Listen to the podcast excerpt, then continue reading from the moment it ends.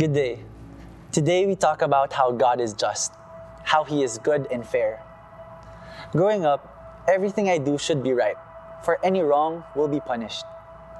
That's why I'll get angry when I study for a test and the classmate who cheated off me would get a higher score. I'll be angry when I've been waiting in line for hours and hours and then someone suddenly cuts in the line in front of me. I'll be bitter when my efforts aren't affirmed, but the lazy gets rewarded. I'll cry unfair. I'll cry, I deserve this, when it calls for a reward. But then I keep silent when what I deserve is punishment. That is why this attribute of God being just was something that I was afraid of. Because I know in my heart that in God, I always fall short. I love Him being gracious and merciful, but the just part, I don't appreciate or focus that much on. Up until it was highlighted to me the past year when we saw so much injustice right in front of us you get to appreciate when the one in authority is fair and good, when evil is punished and the good rewarded. But it angers us deeply when what happens is the opposite, when the evil is rewarded and the good suffers. It angers us when the helpless are oppressed, when the law is enforced only to the poor and to those without connections. And what frustrates us even more is that the sense of morality is relative to people. What is good for one isn't for the other. It changes depending on the culture, the geography, the demographics, even the time. So, what is our hope now? And who can we lean on for justice to be served? Deuteronomy 32, verse 4, gives us an answer. It says here The rock, his work is perfect, for all his ways are justice, a God of faithfulness and without iniquity. Just and upright is he. This was uttered by Moses in front of the Israelites. And he says here that God is the rock. He is immovable. He does not change. He is unshakable, for he is a sure foundation. He is a straight arrow that doesn't bend. His standards don't change in culture and in time. His work is perfect, for all his ways are justice. His work is always right and never wrong. All his ways are just. Even when we think it isn't, it is. For he is consistently good and fair. Therefore, only he could set the standards. So when we are confused or unsure whether one thing is right or wrong, let's turn to God. We see what is good when we look at him. For it is only in him where we can find no fault any other source will always fall short. So the question now is where does our standards come from? How can our standards be right if it comes from that which is flawed? That is why it is important that our source does not do wrong and is always fair. Someone who is unchanging, not bound by time nor culture. Someone who is righteous and faithful. That someone is our God a God of faithfulness and without iniquity. Just and upright is He. God is the one faithful. God is the one who is righteous. It is not us, but it is God. We were created in His image and His likeness. And this is the reason that innate in us is a sense of justice, the need for fairness. It is only that sin came in and distorted our view. Man's sense of morality became relative and faulty. But God was never amoral, and His standard is absolute. Sin is sin, and the righteous rewarded. Therefore, we can trust in Him, knowing that in Him there is no bias, there is no partiality. He doesn't lean on color, on social status, nor where you come from. His judgment is always fair. The Bible tells us that no man is righteous, not even one. All have sinned and fall short of the glory of God. We all are guilty and are deserving of death. But God showed His love for us that while we were still sinners, Christ died for us.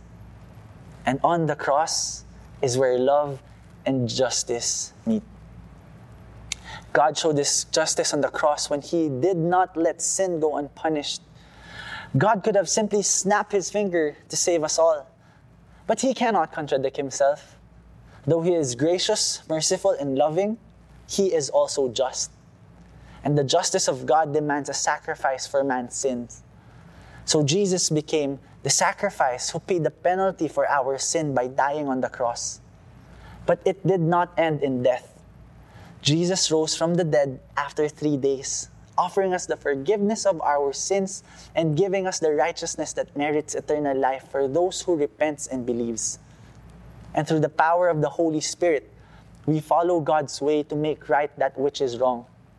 And we look to Scripture to define what is right. And this life that we now live, we live according to His standards. We become the vessels of change in this broken world as we bring the message of hope of the gospel to the people. A well known symbol for the justice system is the blindfolded lady holding a scale and a sword. But now we see a greater symbol of justice on the cross. It is through the cross that the wrong was made right, how mankind was justified and restored in a right standing with God. So may the cross remind us that God is just. In the here and now, we might see that justice is, is incomplete. However, God's faithfulness assures us that injustice isn't the end, but justice will be served. What we see in part, God sees in whole. Justice may not come in our lifetime, but as justice was already demonstrated through Christ, in light of eternity, we know that evil will be punished and the righteous will be rewarded. That God will right all the wrongs. He will administer His justice, for God is just. Let me pray for you. Lord, you are the rock. Your work is perfect, for all your ways are justice. You are a God of faithfulness and without iniquity. Just and upright are you. I pray, O Lord, for those here who've been wronged or falsely accused. I pray for those who are defenseless and are oppressed. I pray, O Lord, that you avenge them and vindicate them. I pray, God, that you bring justice to their cause, that peace and order may be restored. I also pray for those who've done wrong in the past and now are repentant and want to make things right again. I pray that you receive mercy and find grace of God to be sufficient. I pray, Lord, for our nation and the world. Let your kingdom come and will be done. Let justice be served and righteousness reign. May you be our standard of what is good and what is right. May we be fair in all our dealings and help us defend those who suffer unjustly. Our hope is in you that in fullness of time you will return and every wrong will be made right. Thank you, Lord. We glorify you in Jesus' name. We will continue to be in an attitude of prayer as we pray for the restoration of relationships and emotional healing. If you're listening and you're believing God for a restoration of a broken marriage, a broken relationship between siblings, between parents and a child, between friends, or whatever broken relationship that you may have, or maybe someone you know has, why don't you agree with me in prayer? Lord God, you are a God who restores. You can mend what is broken and make it whole again.